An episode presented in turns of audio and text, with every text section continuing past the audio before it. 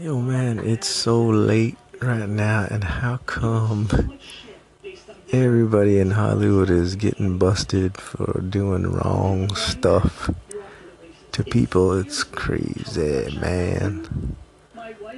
What's the world coming to? Goodbye.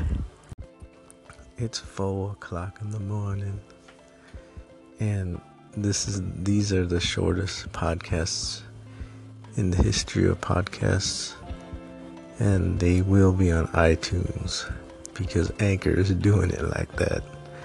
Not knowing there's a person like me who's doing like one minute podcasts, but it's okay.